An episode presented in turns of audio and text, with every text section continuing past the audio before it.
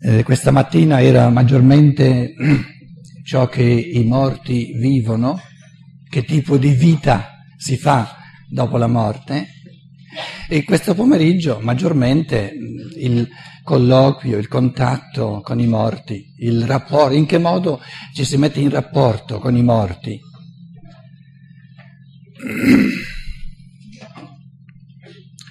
Siccome eh, questa volta ci sono veramente tante persone, una cosa bella, e ehm, le discussioni dopo le mie conferenze già hanno dimostrato di essere molto più interessanti di quello che io ho da dire durante la conferenza, cosa bellissima naturalmente perché eh, per me quello che io dico eh, non è interessante più di tanto, nel senso che più o meno so quello che voglio dire, ma poi non so mai cosa salta fuori nella discussione, quindi è molto più interessante.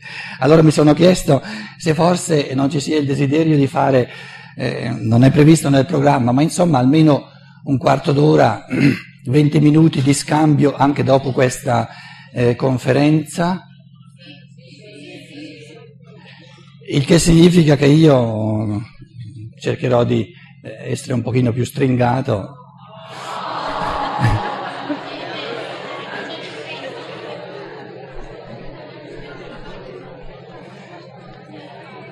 Vedo che, vedo che vale la pena venire ogni tanto in Italia per sentirmi dire queste belle cose. Perché in Germania quando uno dice di essere stringato dicono subito sì, sì, sì, sì, altro che no. Il pensiero, un pensiero fondamentale questa mattina era, ed è un pensiero molto semplice,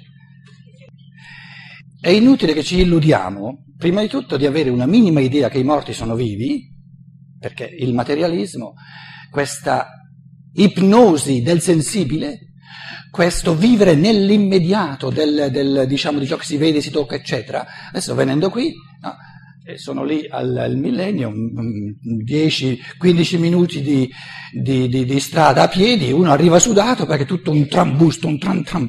Dico, ma con, questa, con questa, realtà così martellante di, ciò che è fisico materiale, come si fa a pensare ai morti? Neanche uno che deve tenere la conferenza ce la fa. Quindi siamo talmente bombardati da ciò che è, da ciò che è visibile, sensibile, eccetera. I morti non hanno più il corpo, non hanno più i sensi, non hanno gli occhi, non hanno gli orecchi, non hanno il naso, non hanno l'olfatto. Vivono, se c'è, in un mondo in realtà spirituali. Però eh, lì, nel momento in cui parliamo di realtà spirituali, per noi eh, è a, bravi materialisti è aria fritta. Allora, ci siamo detti, e lo ripeto come, diciamo, come eh, assunto eh, fondamentale, tutte cose, naturalmente la, la, la, la cosiddetta discussione è lì eh, apposta per, per, per, prendere posizione. Io non mica dico le cose con l'intento che voi crediate a me addirittura, oppure di convincervi, no metto lì eh, le mie convinzioni e poi come offerte al pensiero di ognuno e ognuno si fa i suoi pensieri. Intendiamoci bene, ognuno eh, è importante che si faccia i suoi pensieri. Per avere un minimo di possibilità di colloquiare, di entrare in rapporto con i morti, bisogna farsi un'idea di come sono fatti questi morti, del mondo in cui vivo, vivono. In altre parole, la conoscenza per un, per un, rapporto con l'altro, la conoscenza dell'altro è fondamentale.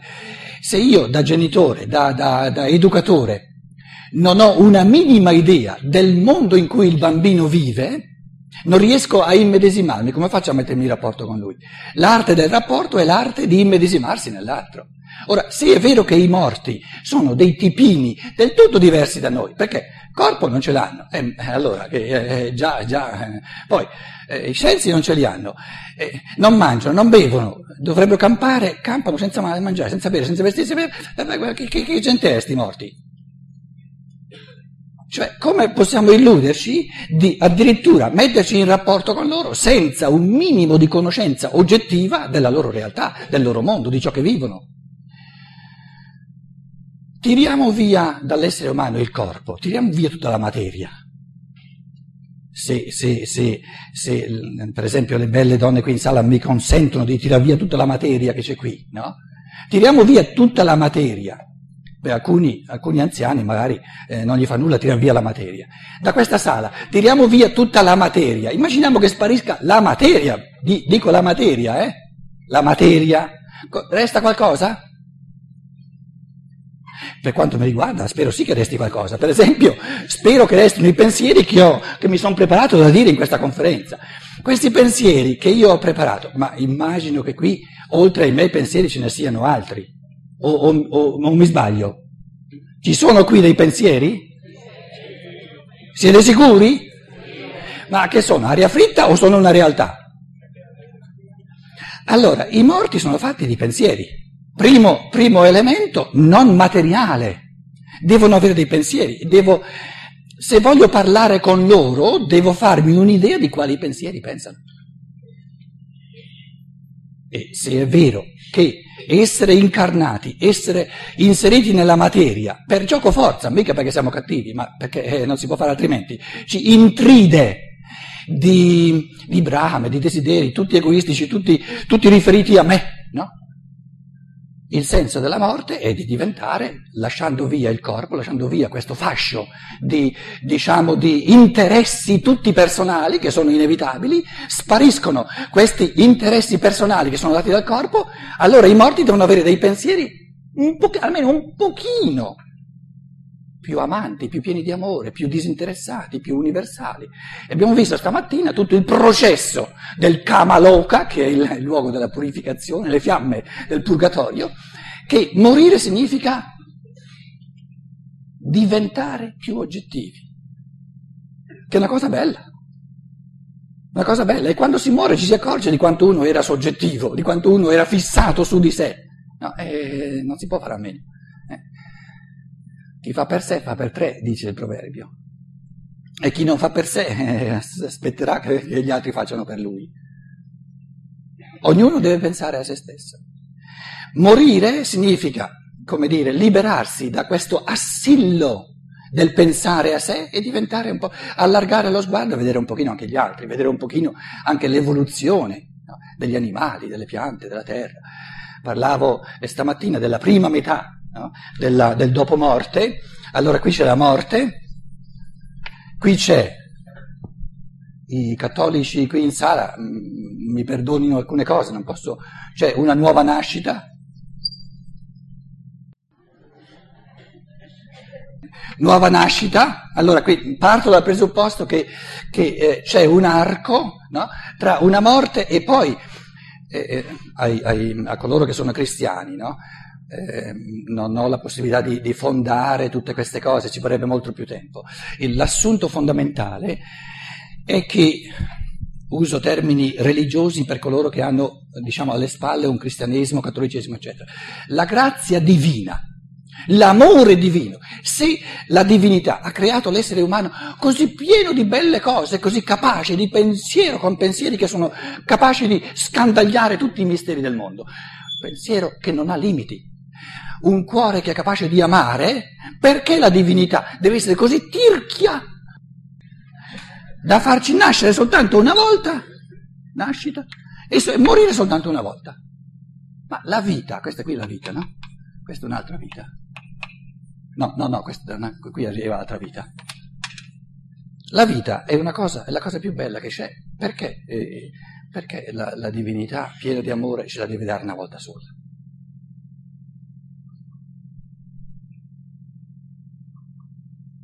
Il cristianesimo tradizionale, questa è una cosa importante per, per, per intenderci con i morti, perché se i morti sono convinti no, che ritornano, rina, stanno preparando la loro rinascita e noi siamo convinti che no, no, no, no, no, o vai all'inferno eterno, o vai in paradiso, o il parcheggio del, del limbo. Se, se supponiamo che i morti no, lo sanno, che stanno preparando, no, um, um, si stanno preparando, la metà dei morti sono nascituri, perché si stanno preparando a ritornare. Noi, se noi abbiamo la convinzione che si vive una volta sola, e, e, e non parliamo lo stesso linguaggio.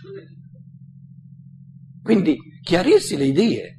Il, diciamo, uno dei, dei grossi eh, problemi del cattolicesimo è che la domanda, il quesito, non viene, non viene permesso di, di, di, sviscerare la domanda se si vive una volta sola o se si vive più volte.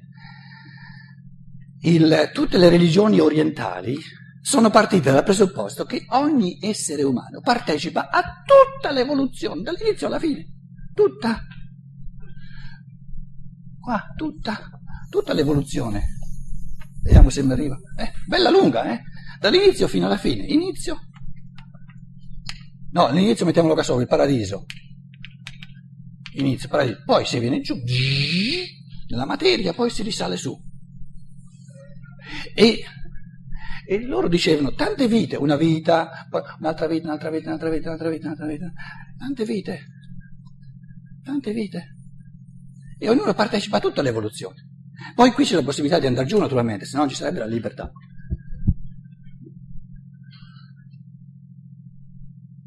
Perché Parlo per, per, per, abbreviazioni, naturalmente ho detto non, non posso dimostrare o fondare, no?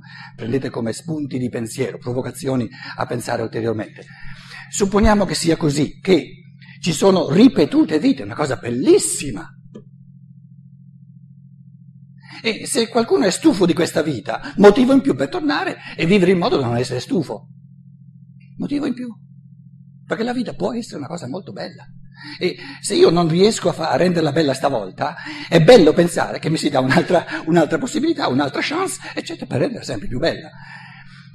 Se è così, qual è il senso del fatto che giusto il cristianesimo ha perso di vista nella sua coscienza la realtà di questa dovizia della grazia divina che ci dà di vivere tante volte, tante volte. Qual è il senso che si è perso la coscienza di questo?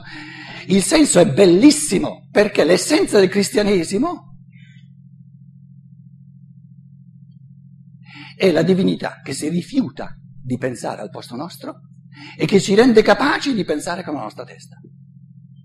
Questa è l'essenza del cristianesimo, che è puro umanesimo. La sapienza divina, nella prima metà dell'evoluzione, qui l'Oriente ha accompagnato la prima metà dell'evoluzione, no? l'Oriente, la sapienza divina, siccome noi eravamo ancora bambini, no? la sapienza divina veniva comunicata e accompagnava gli esseri umani. Poi c'è al centro dell'evoluzione, mettiamoci un po' di, un po di, di colori così, eh, così vi faccio svegliare dalla siesta, eh, qui, no? Ups. Al centro dell'evoluzione c'è una svolta.